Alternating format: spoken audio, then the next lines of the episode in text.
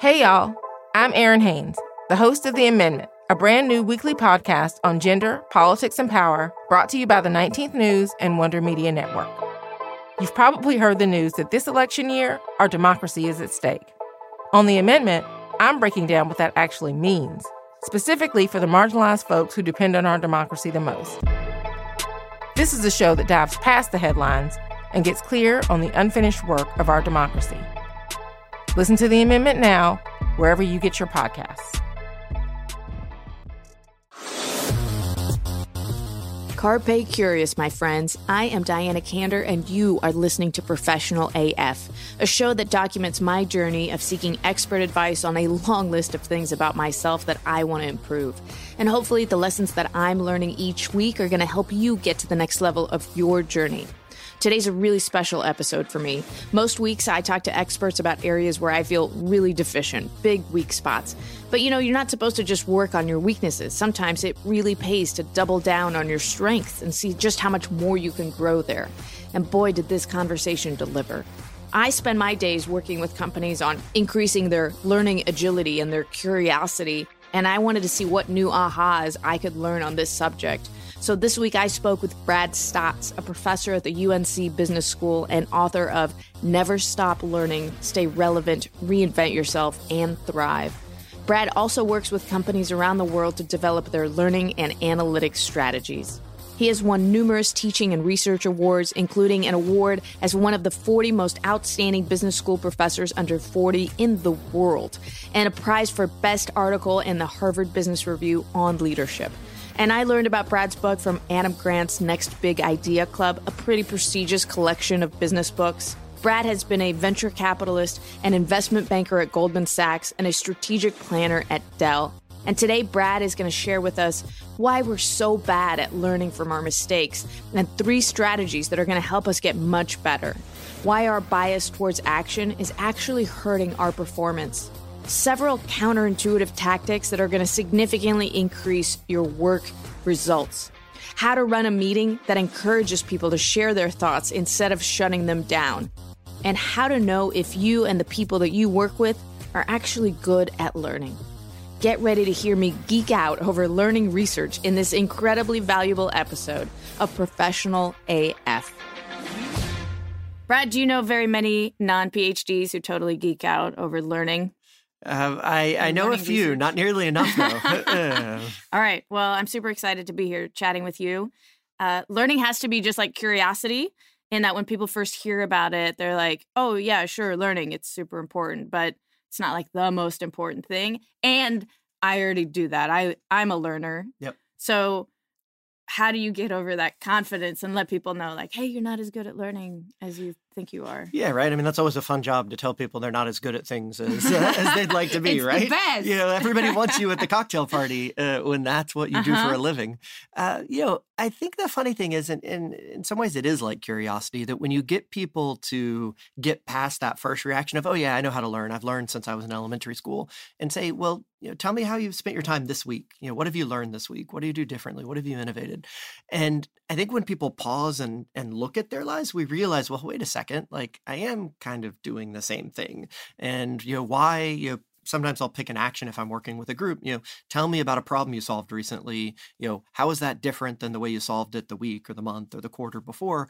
And they start to see, oh yeah, we're stuck in the status quo. We're doing the same things over and over again. Um, and that provides that opportunity to unpack it a little bit and, and to start to kind of peel back the layers of the onion. And how do we convince organizations and how do I convince the listeners of this podcast that this is the most important episode of the season and they're going to learn so many important takeaways for their careers? How, how do we do that? Yeah, I mean, I, I think I mean, the basic uh, story is the only constant these days is change, that we know the world is shifting dramatically around us. And so, again, if we take that kind of two minutes to step back and look around, whether it's with your job, whether it's with parenthood, whether it's with politics, I mean, think how different things look than even a year ago, let alone five or 10 years ago. And so, once we accept that kind of uncertainty, ambiguity, shifting that's all around us, then we have to think about, well, how am I going to shift too, right? That I can't stay the same, that I've got to be able to adapt with that, or else I'm going to become irrelevant. I'm not going to be in a position to thrive. And then that takes us back to learning, you know, what are the processes, what are the behaviors um, that we can, you know, start to adopt uh, in order to, uh, to better position ourselves. Awesome. Well, I think the story of learning is the story of single loop learning and double loop learning. Yep. And I wonder if you have a good story to explain the difference between the two.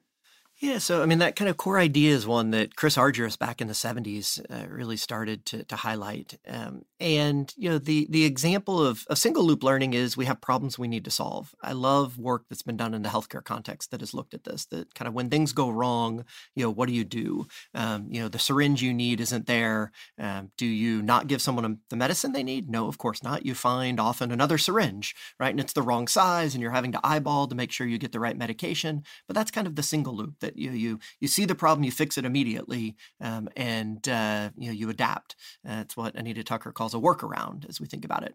You know, double loop learning is getting at this idea of the root cause. Why didn't we have the syringe there in the first place? Um, you know, and so that's stepping back and actually maybe you have a supply chain problem. Maybe it's just it wasn't brought from the supply closet. Maybe kind of nobody ordered it in the first place. Maybe all sorts of things that can go wrong um, with that. And I think it highlights one of our key challenges of really learning often means taking time, right? When we're in the moment, it's much quicker for us to grab something to kind of work our way around, forget about it. Um, double loop learning is saying, hey, if you want to improve the system, improve yourself, then we're going to have to invest that time, which is hard to do. So I have kind of a silly story that I share to tell to help people understand the difference between the two. And that is when I was in high school, I was trying to figure out how I was going to pay for college. My parents were immigrants who didn't have any money. And so I decided I was going to get a basketball scholarship to, to go to school, having never played any organized sports, having never run a mile in my whole life. I, mean, I had never held a basketball until that point, but I just statistically, I thought there was more basketball teams in my high school than anything else. So I had the greatest likelihood of making one of those. Nice. And so before tryouts, uh, the not only did I know not know much about organized sports, but I didn't know very much about health and nutrition. And so before tryouts, the only thing I did know was the milk does a body good commercials that were on TV all the time. So before the first day of tryouts, I drank like two large glasses of milk, like milk for breakfast, milk for lunch. And that was ineffective. I just say shocking, I spent, shocking. I just say I spent most of the time in the nurse's office, like with a big with cramps from running uh, after drinking milk. And so the next morning, as I was reflecting on what had happened and what I needed to do, I was like, you know what? Clearly, the problem was I didn't drink enough milk. And so that day I drank like double the amount of milk. I pretty much had almost a gallon of milk, no water that day. Oh. Then I show up to tryouts and as we start running to start the day, I begin the only way I can explain is like frothing at the mouth. I have a very thick yeah. mucus that forms nice. in my mouth. That's yep. what happens when you drink milk and not water. And so single loop learning is, you know, we're still like strategizing. It's not when you're not trying, because I was mm-hmm. trying. Oh, yeah. And I was trying to think of the best thing I could, but I didn't have the wherewithal to be like, maybe milk propaganda is n- not like the best way to get myself ready for the basketball game. So why is it, you know, one of the things that Chris Argyris would say is it's really difficult for people who have been successful to get into the double loop. For people who haven't failed very much, why is that so hard? Yeah, I mean, I think there are a couple of reasons. Um, one is just around time that that we end up all being so busy uh, that we focus on what's right there in front of us, right? And so um, that you know, why try to get to those deeper points if the simpler ones have worked for you, right? If you'd thrown down that glass of milk and you'd gone out and made the team, then you know the fact that it had no actual connection to basketball, right? Maybe you would would have been a natural, right? Yeah. Uh, and so you'd have drawn the wrong lesson from it, and so that that kind of time piece is, is a big one. I think the second one is is starting to get into some of those larger behaviors, right? That um, learning means uh, kind of a certain amount of self awareness, a certain amount of looking at who we are and how we're accomplishing things and admitting, at least at times, it may not be good enough yet. Um, and that is extraordinarily difficult for us to do. It shows up in lots of areas besides just learning, um, but it's absolutely core to our ability to learn and improve. Right. So, how do you tell a team?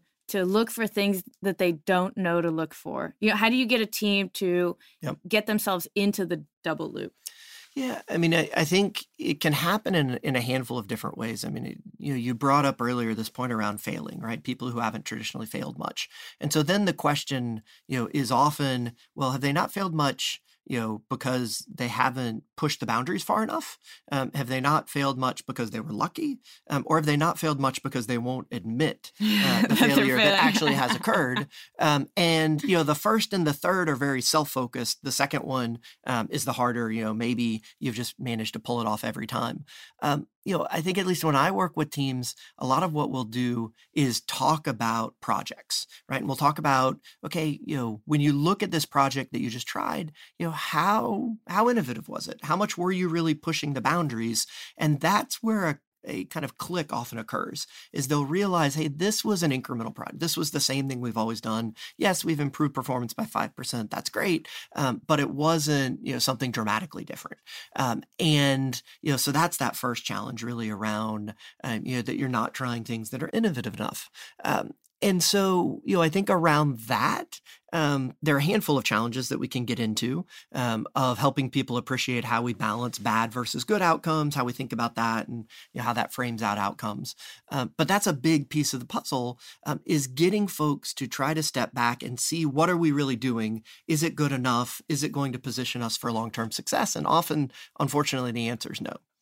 And, and you mentioned failure. That's a really big key to not wanting to learn is being afraid yep. of failing. You have what's the term? How do you pronounce it? No, uh, atychiphobia. Okay. Uh, uh, yeah, a, a, clinical fear of failure.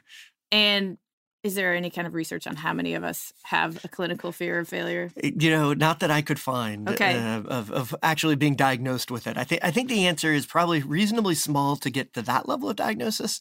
Certainly, I think anecdotally, my experience in organizations is the vast majority of organizations have uh, kind of a ticophobia. Uh, that you know, it's funny. I'd worked as a venture capitalist for a while uh, spending lots of times with startups. And so, you know, this idea of ready, fire, aim, of fail fast to succeed. I mean, it, it's mantra these days, right? Everybody has the stickers on their laptops, yeah. you know, that sort of thing.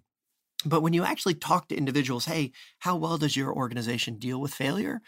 Unfortunately, most people would say not well at all, right? And so even if if clinically we're not there, I think most organizations sadly are there. Yeah. Um, I love the research that you cite in your book that instead of embracing opportunities to learn from failure, people usually avoid it. And so you talk about this study where uh, people did 360 reviews. Yep. And whenever they would get a negative review from somebody and they knew who was giving them the 360 reviews, they would just not invite that person to review them the next year. Yep. Yeah. Right. I mean, it, it's back to this um, your initial question, right? Are are you always successful, or are you convincing yourself you're always successful? And we have kind of very strong urges to protect ourselves from negative feedback. Um, and in that case, you know, it was uh, if somebody gave you kind of a, a, review less than yours, then you were dramatically more likely to simply drop them the next year, yeah. pretend like they didn't exist, right? And and most of the time in large scale projects, companies don't even look for feedback that could be negative. I mean, that's the key problem. One of the things I like to talk about are zombie projects. Yep. So they're not successes, but they're not obvious failures. They're just sucking the life out of your company without producing any kind of results but we keep them going because we don't have anything that we're not looking for any evidence that shows that they're not working. Well, and and in many times we're kind of actively convincing ourselves that it's going better than we thought. Right? It was a project that was designed uh, to uh, kind of launch a new product to increase revenue. We've launched it. It's not going great, um, but we make an argument. Well, no, no, it wasn't increased revenue we wanted here. It was filling in this tiny gap in the product portfolio, and so really we need to keep going here because it's enabling you know these other things that we're doing. And so we come with up with these increasingly complicated excuses um, that you know, are loosely tied to reality. So if you don't push too hard, you don't look at the data, maybe you can believe them. Um, but we end up kind of lying to ourselves, unfortunately. Yeah, a CEO once told me that nobody ever misses their forecasts. None of his executives ever miss their goals for the year because every quarter they just revise their goals for the year to yep. meet with what they're already doing. And so he said I just started looking at them from the beginning of the year, noticing that they were dramatically different from what we were doing at the end of the year. Yeah, right. We come up with kind of counterfactual, like, oh, the world has gotten worse. You know, the economy's down, and so of course five percent is more appropriate than eight percent, uh, and so we'll kind of lower goals, and then we'll shift them entirely. Um, oh, it's not revenue, it's profit we wanted. Oh, it's not you know profit, it's cost reduction. It's not you know yeah. those sorts of things. You know, what's interesting is so many of those reasons are external. So whenever I go into organizations and I say, you know, list you list your big goal for the year and they'll say, you know, we're trying to grow this much or we're trying to achieve this. And I'll say, what are all the things standing in your way? And they start listing the economy and um, everything that's going on with competitors, but it's almost always external. To me, that's kind of a gauge of whether you have a learning organization mm-hmm. because if you start saying, well, we're not doing this well enough and we're, we, I need to improve on this, that's how I know mm-hmm. that you are really self-aware and good at learning because it always comes back to things you could be doing better. Yep. do you have a gauge like that for organizations? Yeah absolutely. I mean so i think you're highlighting one of the challenges when we look at these pieces um, is we're trying to figure out take failure. We're trying to figure out hey what's it me or was it some other outside situation right? Um, and anytime you know we're trying to sell a product you know we're launching something new whatever it might be we're interacting with a customer you know it's a mix of things i do that i work at and you know the customer is just really grumpy that day or you know i wasn't going to win the deal because it was the somebody's nephew uh, in a competitor and they were always going to give it you know to elsewhere. Um, one of the things that uh, research shows us is this idea of an attribution bias that as we try to make sense of failure, actions, for ourselves, we're weighing was it me? Was it the situation? Well, I know how hard I work. I know how good I am. It couldn't have been me. Must have been the situation, right? When we flip it around, we look at other people, we do just the opposite. Um, we blame it on the person, not the situation. So we did some research looking at cardiac surgeons. And in their case, failure is unfortunately a patient dying. Uh, and so what we saw was that for those surgeons, when they had patients die, they didn't learn from it um, that they didn't internally attribute it. They pushed it off. Oh, they were too sick. Nobody could have saved this patient. They actually learned from others' failures, interestingly enough. Um, so there they were able to kind of glean those lessons. I think how it ties to what you're saying is this really important piece of recognizing, yeah, when something goes wrong, there are always complex reasons. Some of those reasons are external. It wasn't just you. But what can you control? Well, you can control yourself. And so if you really are willing to look and say, okay, what could I have done better? What could I have done differently? You know, then that's a dramatic difference in how most people are going to tackle it. Yeah. So when I didn't make the basketball team, I wasn't like, you know, I should rethink everything I know about fitness and nutrition. I was, I was like, those coaches are the worst basketball coaches ever because every practice started with running. And that's clearly not the point of basketball. The point of basketball is shooting, which I had been practicing. And they just skipped like the most valuable part. So they didn't even get to see me do nice. that part. Um, and the other thing that I said to myself was, well, I'm just not a runner. I just made a declaratory yep. statement. That's just not something that I'm good at. And and so many people in their work will make those kinds of excuses to yep. protect their ego mm-hmm. from the from the shame that that failure could bring. Yes. No, it's right. I mean, it's back to this kind of we work really hard to protect our identities. And I think that, you know, one of the things that was interesting for me, so I'm an operations professor when I started studying learning 15 years ago, I thought, oh, it's just a story of processes. If we put the right processes in place, then everything else flows through. I'm a recovering engineer. Uh, it's kind of perfectly, perfectly simple. logical, right? Yeah, yeah, yeah. Uh, uh, just you know, fix the system that way, and, and then very quickly, not surprisingly, you see kind of the people matter, right? Yeah. Uh, and so now you know, I've come to appreciate over that time. I'm an operations professor who is also a behavioral scientist, and so integrates the two. Um, but you know, it doesn't matter what process you put in place if we don't address this issue of you know we're likely to lie to ourselves, and and there are differences across people, but on average, when we can, we protect ourselves from negative things. And so, you know, we have to think about how can I structure it so I I get some of that feedback in. I admit the responsibility that I have in the action without kind of utterly and completely, you know, blowing myself apart so that I can't get out of bed in the morning. And what's interesting is that we even protect ourselves by saying negative things about ourselves. Like, yep. I'm not a runner. Yep but I say that to protect myself from I didn't do the right things to right. practice for those yeah, tryouts. That, it's not my fault that I didn't make the team. You right. know, I'm not a runner, and so now I'm going to move in another direction.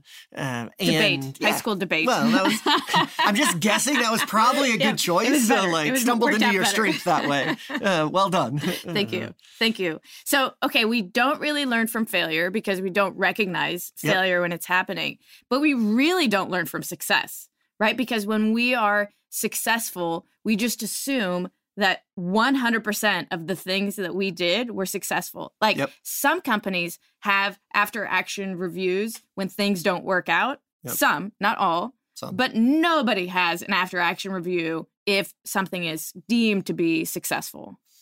Yeah, I mean, so thankfully, you know, we see so the the army is a good example of this that that does after action reviews in all cases, but they are really the exception that uh, that proves the rule. Um, the challenge we think is, hey, if if it turned out well, then it means my process must have been good. I must have you know followed things the right way. Um, and then of course we say if it turned out poorly, that means you know my process was poor. Um, when of course we know the world is far more complex than that, right? It's not kind of a yes no one zero you know sort of way.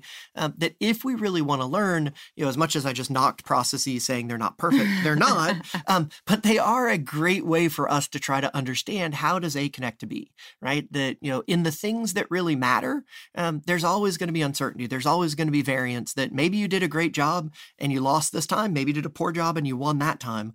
Um, and so we have to think about for, again, ourselves, for our teams, importantly, uh, for our organizations more broadly, how do we put in those after action reviews? How do we run them in a way so it's not a blame game? I'm saying, oh, yeah, it was totally Diana Diana's fault. Definitely blame Diana. Uh, but rather, we're each looking, okay, this is what went on. This is what we each could have done differently. And importantly, you know, this is how we're going to change going forward so we increase our chance of success. When you don't learn from your failures, you waste a lot of time. And when you wait in line to send your mail or your packages, you waste a lot of time. So stop wasting all that time and avoid any confusion around finding the best postal rates for your business. With SendPro Online from Pitney Bowes, you can send packages and mail without leaving your office right from your desk for as low as $4.99 a month. Few things that you can do with all this time you've saved. You could spend more quality time with your children. Mm-hmm. Uh, you could grab a few minutes to meditate, be a little more grounded. Yeah, that's those are important. And for being a professional AF listener, you'll receive a free 30-day trial to get started. And as an added bonus, you'll also receive a free 10-pound scale shipped right to your door to help you accurately weigh your packages. Starting at $4.99 a month, you can print shipping labels and stamps from your own printer easily compare rates using the online software, gain access to special USPS savings for letters and priority mail shipping, and track all your shipments and get email notifications when they've arrived. Pretty much whenever I have a few minutes of extra time, and this kind of shows my age, I spend it stretching. it's so true. Just go to pb.com slash professional, like the professional that you are when you're getting ready to ship all those packages and all that mail to access this special offer and get a free 30 day trial. Plus, don't forget the free 10 pound scale to get started. That's pb.com slash professional. Experience the better way to ship with a free trial of SendPro online from Pitney Bowes. So you had this great study in the book about examining basketball coaches and how yep. they acted after wins and losses. And after losses, they were much more likely to reshuffle everything, the positions mm-hmm. of everybody. But after wins, even though they were really, really close, yep. They did nothing. Yeah, I mean, so what's so fascinating about that research is it shows in the extreme that makes sense, right? If you win by a lot, you don't change. If you lose by a lot, then you change. But when you get to kind of that zero point, you win by a point, you lose by a point. Effectively, uh, you know, it's it's luck. Did a shot go in either way? It's the same. Um, it's basically the same. A dramatic difference in their response, right? They're far more likely to make that change, you know, after the loss. And I think it highlights this this outcome bias problem. Um, another study I love is uh, is one that was done done in the lab uh, where they kind of gave people a choice. Um, it was obvious which of the two choices was better. Kind of 100% of people chose it. And then they effectively randomly assigned did your choice work out or not. And so those groups that, uh, or those individuals that had the decision not work out, completely out of their control, nothing they could have done, you know, look back on their process and they said, oh, that was a bad process I followed. it wasn't a bad process. They did exactly the right thing. It was a bad outcome. But we can't separate those two things out. We have this outcome bias um, that makes it really hard for us to take away kind of the key lessons for learning. It really made me think of the world of politics because yep. I know so many politicians who have run in races, and if they win, they feel like they're a political consultant now, and everything they did that's the secret sauce to getting elected when in reality it's a very very complex yep.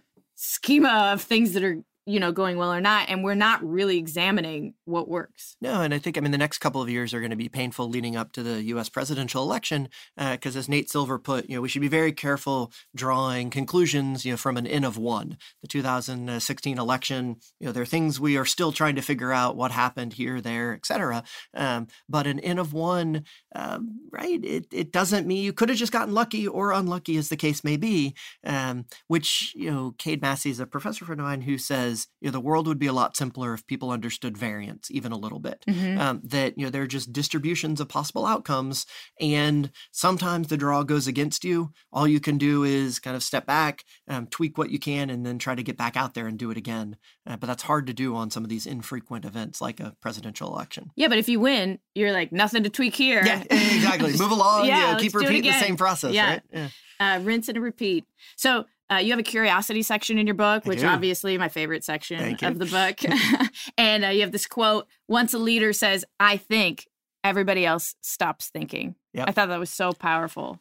Yeah, it's it's a great point, and it's one I think many of us can relate to of sitting around that conference room, uh, and you know the senior most person in the room. We all walk in. Um, they kind of perhaps maybe say, "Well, what do others think?" Uh, and somebody starts talking, and then they get interrupted. Well, I think we need to go this direction. And then if you're sitting around the table, you have this, you know, okay, I know what the final decision is likely to be here. I have some information that I think is different from that, but is this the moment where kind of I push my chips all into the table, um, or do I just step back and you know, okay, well they've uh, they've decided, uh, and so as a leader, you know, we have to be willing to ask those questions, right? That that innate curiosity, not just for ourselves, but for our teams which is really hard to do for a bunch of reasons, but at least one is the team may present some information that's different than what you want to do. And so are you really willing to listen to that and be pushed in a new direction? Or are you so set, you know, we're launching this product, whatever it might be, that, you know, doesn't matter what you say. Uh, and so skip the meeting in the first place, frankly. Yeah, well, that's a really important point and you you say in your book getting things done involves answering questions not asking more of them so being curious a lot of people don't want to be curious because they think it's going to slow the process down. Well, and it will. Uh, they're, they're, we don't want to be curious. It's going to slow us down, and we're sometimes worried about what we're going to find out. Right? If if kind of we really are honest to ourselves or to others, I've had these conversations too. Yeah, I'm I'm really nervous about whether this product launch is going to work, and then kind of my natural follow up will be, great. What questions can we ask to try to evaluate it? And oh no, we can't do that. Right? This, the, the, the, train's out of the station. Like we just got to uh, you know kind of cross our fingers and hope, which is an incredibly silly way to approach things. Even if the product launch is still going to happen, we want to know what might go wrong so we can try to fix it. We can improve marketing. We can improve service. Maybe we can tweak it with engineering, whatever it might be. And and they won't ask the question of why they're doing it in the first place. So uh, you know, in a lot of organizations, they constantly revamp the website, you yep. know, and they'll they'll come to me and they'll say, "We needed a new website. Here it is. What do you think about the new website?"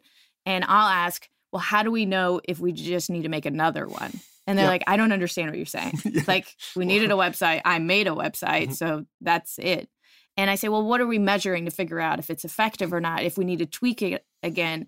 And it's just so hard to explain to organizations that successful startups that version one never works. Right. It's version five or six. And so you have to plan to iterate and to look at evidence that will show you that you need to iterate. And yet they are just so stuck in this we're going to come up with a perfect plan, we're going to execute on our perfect plan. and everything will be perfect. Well, and, and I think it gets back to it's admitting what you don't know, right? And I mean, it's kind of the power of the phrase, I don't know. It, it, assumes, hey, I, I know exactly what customers want, and so I can perfectly plan it. You know, I can deal with all the technology kind of interactions and, and pieces here. And so one shot will do it. And, you know, again, if you sit down with people um, and really can get them to let their guard down, they'll, oh, of course I don't know that, right? Of course I need to get it out there. And that's why startups, you know, do it that way and why kind of we get back to fail fast and things like that. But, you know, we either will have to admit that it's going to go wrong and it appears initially wasteful, even if in the long run it's uh, far better off. Um, and, you know, that uh, level of um, you know, kind of vulnerability is one that uh, many people aren't uh, willing to, uh, to put out there. So I like to introduce two questions to every project, and I call them failure metrics, nice. which you know people love. Yeah, yeah, exactly. All right, my nicer way to say it is pivot indicators. Ah, you know, okay. just yeah. some kind of indication. And those two questions are: How would we know if it wasn't working, mm-hmm. and when would we know? Yep. And you are going to be so much more likely to find out faster in the project whether it's not working than yep. you will on whether it's going to be successful. And people are afraid to implement those questions into their projects. Why? How do I get them to put those in?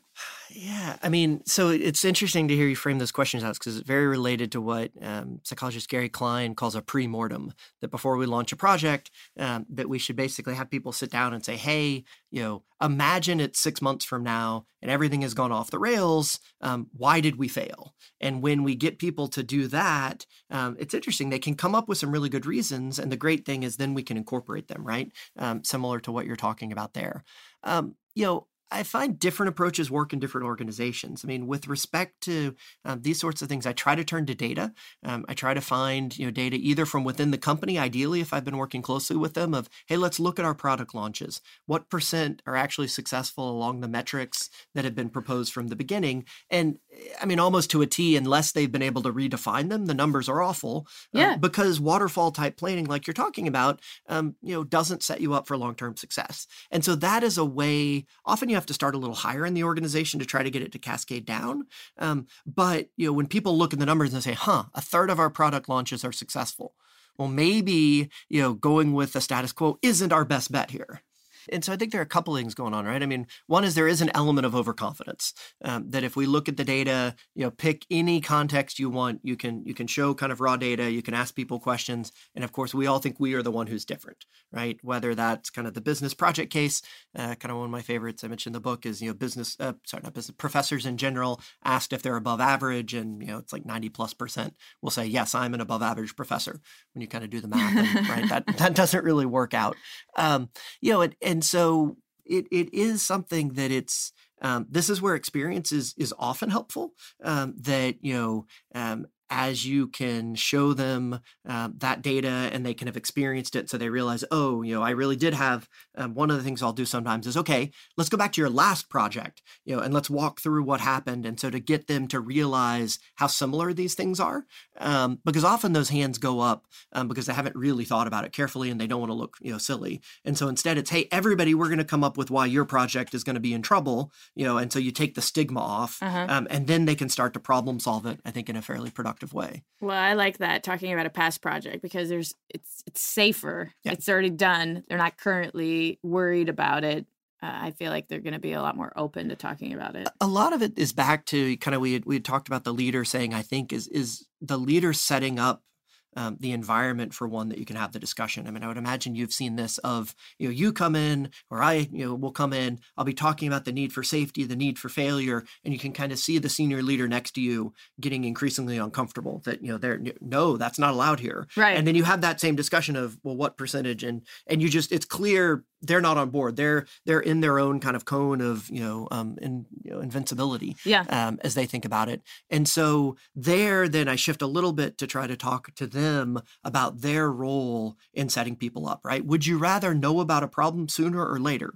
And and usually then they'll start. Well, of course I want to know about it sooner, um, so I can address it. Okay, if you you know chop somebody's head off as soon as they tell you about a problem, how likely are they to share the next one with you? Okay, maybe slightly less, yeah, a lot more than slightly less likely. Um, and so, kind of walking them through some of that as a leader, setting up those conditions to make it okay. So much of this is kind of dictated by the leader. I feel like that's a really big takeaway for people listening. If you have a team that you're in charge of or you want to be in charge of one, you have to be you're not just another participant in the meeting. You have to be really careful about the tone that you're setting with the words you use. Yeah, no, and, and I think, you know, it's interesting, especially if you're kind of in the middle of the organization. Sometimes people get frustrated because they look up and they've got this boss that that's like that.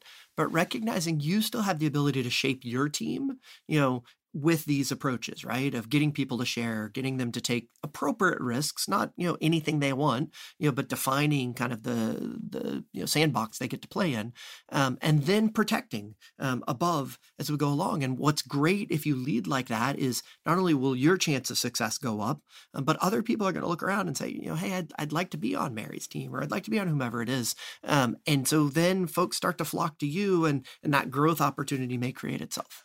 Well, that sounds pretty good if they just follow the simple process of, of continuous learning. Uh, yeah. Uh, although I think as, as we've chatted, right, it's uh, it's simple in steps. It's hard to do it over and over and over again. Well, so while the curiosity section should be my favorite, it wasn't. My favorite section was the one about bias towards action yep. and how our need to act is seriously hurting our learning. I will say that in my space of lean startup and design thinking, there is a mantra called bias towards action. Yep. Bias towards action is good, right? That's what you're looking for. So that that piqued my curiosity, you know, about nice. how it could be such a terrible thing. So I I want to talk about how we learn best by working less, by having less of a bias towards action. Yeah, and, and, it's funny. I think as, as I've thought about that one, um, I've tweaked it slightly to, to call it a bias for activity, um, to maybe pull yeah. it and to, to highlight the difference. Um, you know, the challenge is if we think about lean startup and kind of some of these other approaches, then there is this idea of hey, ready, fire, aim, right? And so it's hey, you know, figure out the question you're answering, go do it, and figure out what works, and then step back and think about it, right? And then you keep repeating that cycle over and over again. And if that's the approach people take, great. Unfortunately, what I typically see is it's not ready, fire, aim. It's ready, fire, fire, fire, fire, fire, fire, fire. Um, as right, they're just cycling again and yeah. again and never pulling back. And and that's really kind of where the issue is that if we think about learning, um, you know, and get into the learning theory, a lot of it is action reflection cycles. You do something, you think about what you did, you adjust, you go do it again. And those action reflection cycles get broken in a bunch of ways. One, as we talked about earlier, you kind of you know, lie to yourself about what's really happening, and so you're not getting good information. Um, another way they they break though is that you don't you don't do it you don't you don't see the connection and reflection is something that i think most of us myself included really struggle with. So a lot of my research is me search questions that kind of bugged me um, and one of these is in reflection. So kind of when i was a participant in learning programs they might have a reflection component i'd roll my eyes and kind of doodle on a page and not do it and then suddenly as a professor i was asking people to do these and felt more than a little hypocritical uh, about it. So with some colleagues um, we've done a number of different studies. Um, one we did we taught somebody, people something new in the lab. We then asked them to choose to reflect or to keep practicing it, and then they did it again. We saw 80% of people chose to keep practicing. The reflectors performed dramatically better. We did it again. This time we randomly assigned you reflect or you act. The reflectors still did better.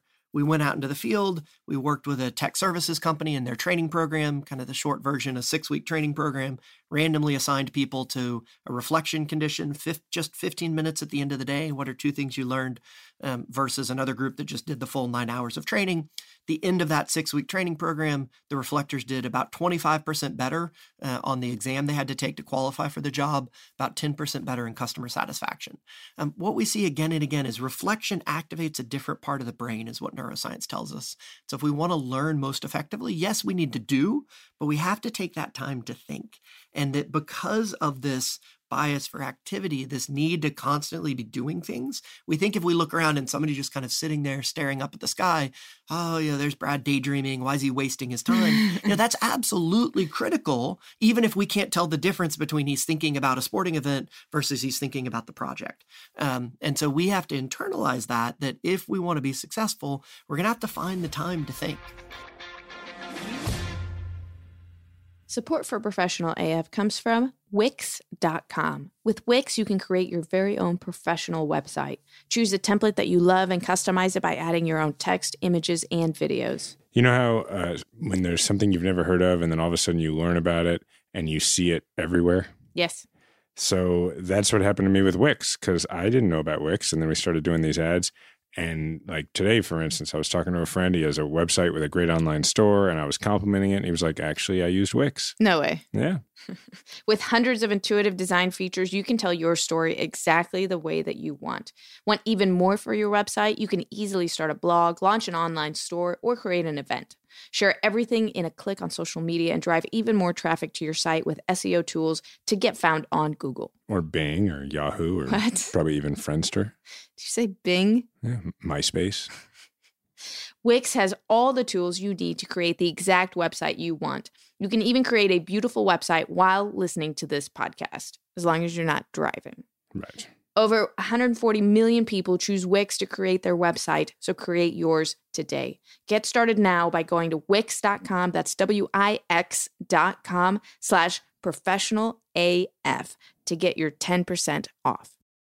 Professional AF is brought to you by Skillshare. I love this advertiser because it's the perfect complement to what we're trying to do on this show. Skillshare is an online learning community for creators with more than 25,000 classes in design, business, and more. You'll discover countless ways to fuel your curiosity, creativity, and your career. Take classes on social media marketing, mobile photography, creative writing, or even illustration. Do they have classes in singing? Oh, they have learn how to sing in 10 lessons, how to improve your voice daily, learn how to sing high notes in nine lessons. I've always wanted to learn how to sing. That high voice one, especially, right? If you, if you can teach me how to sing high notes, you're very, very good.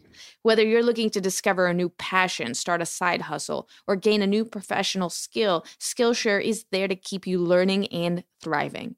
Join the millions of students already learning on Skillshare today with a special gift just for our listeners. Get two months of Skillshare for free. It's cool to have little skills, uh, especially when you have kids. Like I learned how to type fast in school, like most of us did. And True thinks the fact that I can type quickly is like a, a superpower. He's so impressed by it. They have a class on Skillshare to learn how to type even faster, Jason. I mean, he's also though very impressed that I can tie my own shoes. So That's right. Skillshare is offering professional AF listeners two months of unlimited access to over 25,000 classes for free. To sign up, go to Skillshare.com slash Diana. Again, that's Skillshare.com slash Diana, D I A N A, to start your two months now.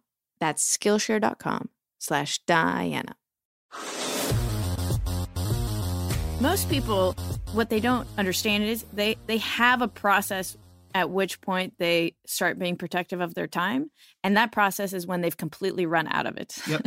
right. So I, I analogize this to the storage on my phone. So I will let my phone fill up all the way, you know, and it'll be like, no more photos. Yep. And at that point, I become very discerning about what I'm going to take a picture of, what app I'm going to download on my phone. So, what if we just did that, but when we were at 50% capacity, we had that same level of protection of our time to make room for that kind of reflection? Well, and- I think it's it's the habit um, is what it's back to, right? That once we've run out of time, then trying to cram it back in, it's, it's almost too late for whatever we're working on. How do we make this a part of our day to day life?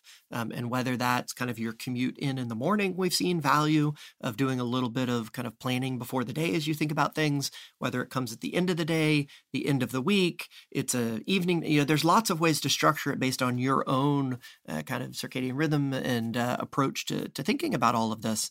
Um, but it requires intentionality because I think you know one one of the activities I'll do with people is I'll get them to pull out their calendar and look at their calendar Mhm. and tell them you know where in your calendar is their time for thinking. Yeah. Um, and all you see is kind of colors as Yeah. it's full of the various meetings, and they have this oh there's not right. And for certain people that's okay maybe I mean maybe you know, you're just doing and your job is to you know to execute. Um, but for almost all that's going to be a problem. Yeah, and the biggest problem with this bias towards action is that we feel guilty if we're not doing something that Yep. feels like we're working. My favorite study from the book was about goalies and Yep. when they protected goals. I think I'm going to start incorporating that in speeches, so you'll know where it came from when you hear it. Uh, no, I mean it's great research, right? And it basically shows uh, looking at professional goalies and penalty kicks. You know, um, do they dive to the left or to the right? And so the study kind of looked at the data, and it shows they're they're basically split evenly uh, between diving to the left and the right. But um, almost a third of the time, the ball comes right back up the middle.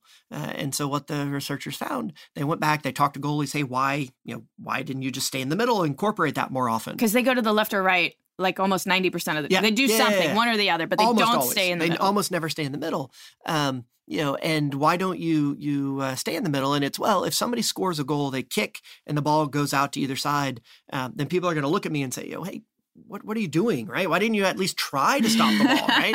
Um, well, on the other hand, if you if you dove and it's the wrong way and you've got your face full of dirt, nobody's going to say, "Oh man, Brad should have tried." It's he gave everything he had, he just went the wrong way. And I think that kind of story fits very well in most of our business contexts. We want to, you know, have the face full of dirt. So even if it didn't work out, people are, you know, applauding us. Um, when you know the thoughtful strategy would not be to always stay in the middle, but to incorporate that as a goalie um, as we go along. And so this regret of not being seen as doing things um, ends up leading to significantly worse performance. Sadly and not just the the fear of not being seen as working but that we have a bias towards completing small tasks that are not really really important on our to-do list yep. because it feels more productive is that right it is i mean so so we get a high from completing activities and so that's something that we can use productively if we break down our big tasks into smaller pieces and we kind of build our way up then that's great. Unfortunately my guess is most listeners can think of that time where you stared at your inbox you had those one or two things that were you know kind of terrifyingly large and so instead of you know digging in you divert to well i'm going to knock out these really small things. Um, and so then you know for the hour that you do it you feel pretty good as you're completing these activities and suddenly your day's gone and these two things that are going to determine your success or failure on the project haven't been touched at all. Um, and so we have kind of a completion bias almost um, that we really have to be careful with. Yeah, I like to ask people to list out their like big goals for the year or the quarter and then say, okay, what did you do today? Yep. And how many of those things have anything to do with those big goals? And usually not none, none. zero. Yeah. yeah. Yeah, exactly. So instead, they should really start with the big goals and yep. and say what can I do to help one of these goals today and then I'll get to that other stuff. Yeah, I mean, so I think that prioritization is a real challenge. Um, and what's interesting in some research we did in hospitals and emergency departments is we found that as people got busier, in this case it was emergency department physicians, um, they were actually more likely to take on kind of those easy, less important tasks. Um, in this case, kind of patient severity. Um, and so we have to, you know, as as we get swamped, we become a little more narrow in our focus, and so we may end up sort of shooting ourselves in the foot um, of you're replying to the email for the birthday party for a colleague um, that's in three weeks rather than you know actually figuring okay this customer is irate. How do i deal with them in a way that you know in long term is going to assure success? So you're not just a learning consultant. Are you also a less busy consultant? Uh, i find the two go together yeah. um, frankly that you know um, you know what's interesting is you know, for a while, I would say kind of productivity was the area of focus. And so this is kind of back to the initial question you asked of do less to do more. Um, and so in thinking about productivity, I thought about it a lot of how do I structure the day more effectively. Because um, I would come home at the end of the day, and you know, my wife and I'd be talking about what we each got done, and each of us would say, "Oh, yeah, I didn't get nearly enough done today," and that was always the answer. It didn't matter how much we got done, right? You always didn't get enough done.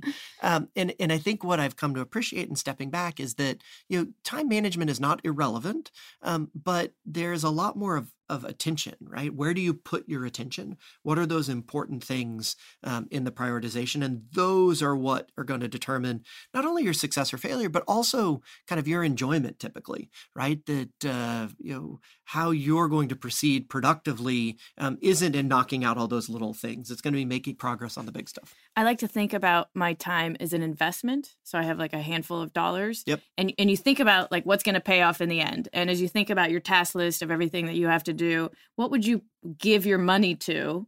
Oh, to say what's going to give me the biggest payoff in the future. And most people, they don't think about it. They they don't mm. understand the value of time in their life. They feel like it's the cheapest resource they have when it's yep. actually the most valuable. Yeah, no, it's absolutely the dearest. Kind of our our our attention um, is perhaps the most critical asset that we have. And where do we put that attention? The time, as you're saying, um, you know, is in any organization what determines whether it moves forward productively or not.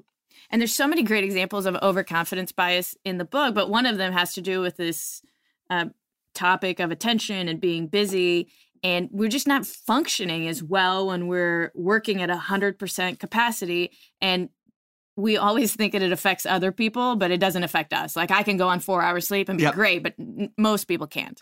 No, I mean I love the research that's getting done on sleep these days um, because that's one. It's always it's always bothered me that why am I this annoying person that I have to sleep seven or eight hours a day, or else I, I would tell that I was less uh, kind of effective. Um, and why can't I be like everybody else? And what the research shows is actually I'm not that different. Most of us can't function well unless we get the seven or eight hours of sleep. We just lie to ourselves about it um, as we There's a very small segment uh, that can, but it's tiny uh, as we look at uh, as we look at that. Statistically, it's not you. If you're listening to the yeah, show, exactly. Um, you're you not think, in that group. Yeah, you're you're not sadly. Uh, um, but I, but I think it does get to you know kind of if we think just about physiology for a minute and and and this um, that whether it's sleep whether it's during your day taking breaks and actually pulling away from the work. Um, many of us, oh, I've got to work, you know, at my desk over lunch. Uh, you know, I don't have enough time to to get away, uh, to go for that short walk outside. You know, what the research shows again and again um, is, you know, the productivity gain you get from being rested. Um, you know, if you show up to sleep, if you excuse me, if you show up to work consistently with too little sleep, it's like showing up to work, you know, having had a couple of drinks before the day starts. And I think most of the listeners would say it's a bad idea to do tequila shots right before you walk in the door uh, but you know, four hours of sleep, which well, you know, that's just part of that's part of life, right? Um, so that sleep piece, and then you know, we did some research looking at breaks, and what I found really interesting in that work was that we found uh, that people kind of would have these unexpected breaks. Um, these were this was more manual labor, but there's been work done in knowledge context too. Um, and these unexpected breaks took actual time away from work, so now they weren't able to be productive during that time. But over the course of their entire day, they got more done, right? And so this chance to recharge our bodies, sometimes it's physiological, um, our chance to recharge our minds, to give ourselves, you know, this opportunity to kind of rest, you know, um, collect our thoughts, um, is incredibly important and part of this broader story of, you know, we really do need to often slow down if we're going to get things done. You know, along the lines of the reflection conversation that we were having, I have noticed that how I read books for this podcast is very different than I was reading books before because mm. I'm reading them to prepare for an interview. So throughout the book, I'm including questions that I want to ask the author. I'm reflecting on what it is that I'm reading, and then I'm connecting the ideas in the book to things in my own life so that I can say smart, relevant things nice. on the show. Um, and that significantly helps my retention and my comprehension. I'm reading a book every four or five days, and I know every research study from every book that I've read. Like I can keep them so clear in my head. And that has been such a huge aha for me. No, I mean, I do think what's interesting um, the point you're making of we can structure that time for thinking, right? That it, it's not, hey, I'm doing and everything is kind of go, go, go. And now that I'm thinking, it's I'm laying on a couch and or outside and, you know, kind of just letting my mind go. There's a place for that, like kind of the um, kind of completely unstructured thinking. Um, shower. Um, but yeah, shower. shower is a good one. um, I'm a fan. I'm a fan of that one too. I like running uh, to do that and kind of letting uh, letting my mind wander. Um, but recognizing that we can guide the thinking process, right? Now now, you know, are you when you're when you're thinking about interview questions are you necessarily going to kind of come up with that idea that sparks the next book? Maybe maybe not right? Um, because now you've you've structured it in a way um, that is pointed at something. Um, but that's kind of the, the, the i think an important takeaway is that you know it's a continuum. It's not you know either i'm doing or i'm thinking but recognizing kind of all along there i can put some structure to help me accomplish different things. Yeah i try to have every episode result in some kind of behavior change for myself. So uh, i've started adding 15 minutes after each interview that I do and after every presentation that I do for my very own after action review, where I try to oh, come awesome. up with three good things, three bad things. And it's such a simple thing, but you end up coming up with these big ahas that in the while the adrenaline is going up and down, oh, you yeah. would have never noticed. No, and, and I think the discipline that it forces, um, especially, you know, the good build yourself up to highlight what you did well, highlight what you want to repeat. And the bad, you know, you can always fill out that list, right? It doesn't matter how well the talk went, how poorly the talk went. There's stuff on both sides. You're never as always. good as they say, never as bad as they say. And so being really disciplined lets you celebrate, but also find things to improve. Yeah, the biggest danger is to start feeling like an expert. Right? Yeah. I mean, yeah, uh, absolutely. Uh, one of my favorite quotes right now is certainty ends inquiry.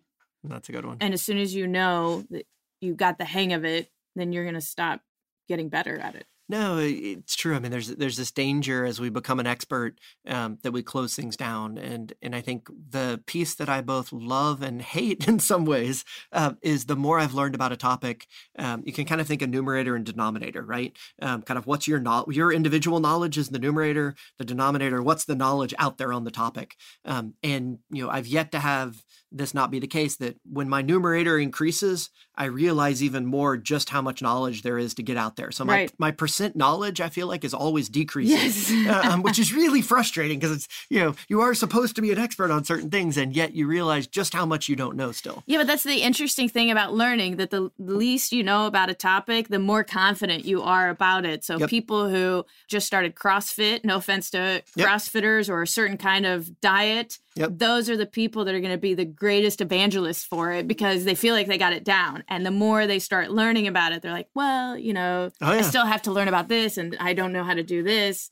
I, I feel the exact same way. Yeah, no, I mean, it's true. And we see that in, you know, all sorts of contexts, business contexts as well, um, that, uh, you know, kind of that, that novice expert, so to speak, is, uh, is often the most dangerous. So the more confident you are, the less you know about your, there, the less you know about your topic. Often, yes. okay, I want to cover working in teams last because yep. it is the source of your PhD thesis. It is a topic of ever increasing importance in my life. You talk about this really interesting concept where if you give people a picture of a Lego man that they're trying mm-hmm. to build, a large Lego man, and you yep. say, How many hours is it going to take for two people to build this person? They'll give you a number of hours. And then you say, okay, how many hours for four people to build this Lego structure? And they'll just half it. They'll yep. say four people, half the time, done. But that's not the case, is it? No, it's not. And and so kind of as you said, Teams is where I started a lot of my work and where I still spend a lot of time. Um, you know, one of the challenges we consistently see is this idea of coordination neglect. Um, that when we look at teams, you know, we think, um, great, I have four people, I divide the work up four ways and I go. Um, when of course, um, we know that as we bring people in, we've got to figure out how to work together. The whole reason we have a team in the first place, or at least why we should have a team in the first place, is there's interdependency. If the work is truly individual work, then great, don't even call it a team, just let each person do their thing and send it back to you and you can put it all together. But that's not the way the world works. We have lots of specialists, we need to integrate them for a coherent whole. Um, and so then the question is if we neglect this coordination, first, how do we kind of raise people's attention so that they can see it and so that they can address it.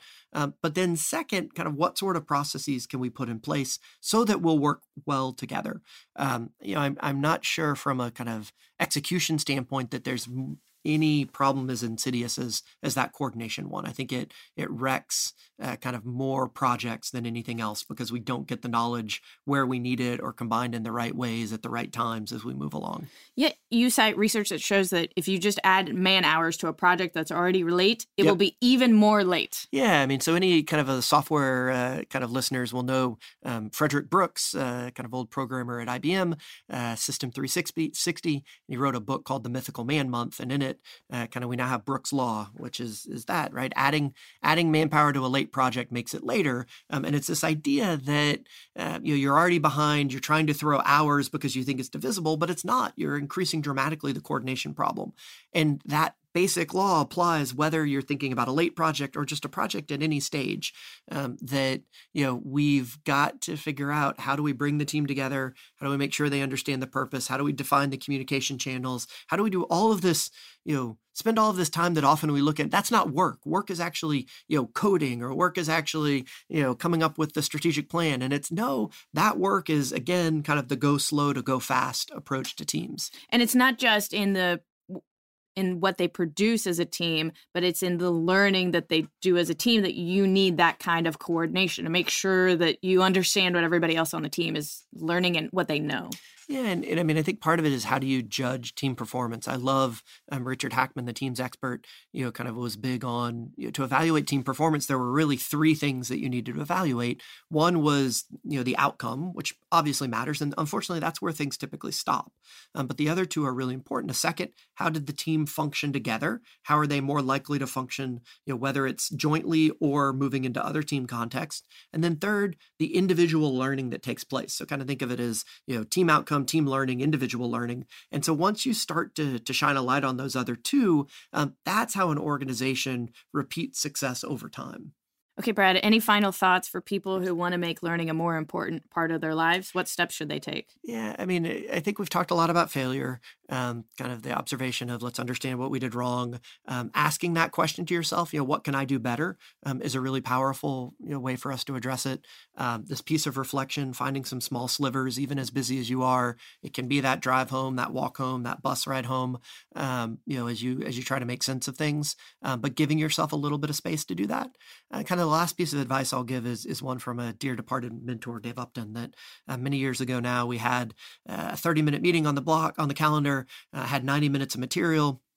Uh, you know, a smart person would have cut down the material. Um, as an operations minded individual, I said, well, great, I'll just talk three times as fast uh, to make it all fit in. Uh, and so I'm flying through the meeting. 10 minutes in, I'm tracking uh, when Dave uh, kind of puts a hand on my shoulder uh, and looks at me and I says, Brad, don't avoid thinking by being busy. And so, you know, for everybody, myself included, uh, kind of, I'd, I'd, throw that mantra in there. Don't avoid thinking by being busy so that you too can never stop learning. Awesome. Brad, thank you so much. Yeah, thanks. Holy guacamole, was that an amazing conversation about learning and curiosity?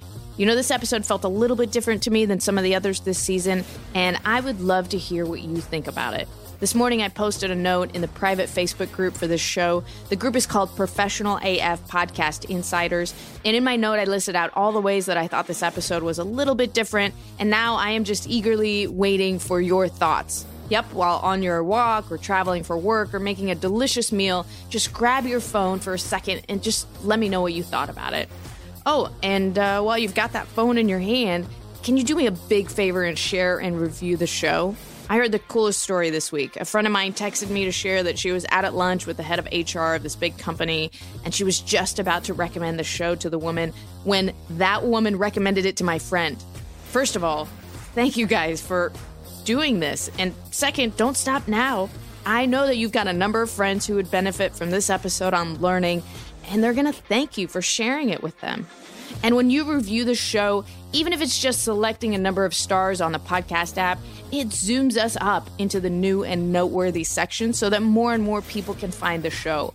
Last week, thanks to your ratings, we got into the new and noteworthy section of business shows. So if you haven't had a chance, please take a second and rate and review the show. I can't thank you enough for everything you've done so far all the support, all the encouragement, sharing the show with your networks, inviting a lot of people that you know to the private Facebook group. I so appreciate each and every member of this team, which is what it's really starting to feel like. I am Diana Kander, and I am on a mission to turn curiosity into your superpower. Because once you start asking better questions, you are going to get much better results. Talk to you soon.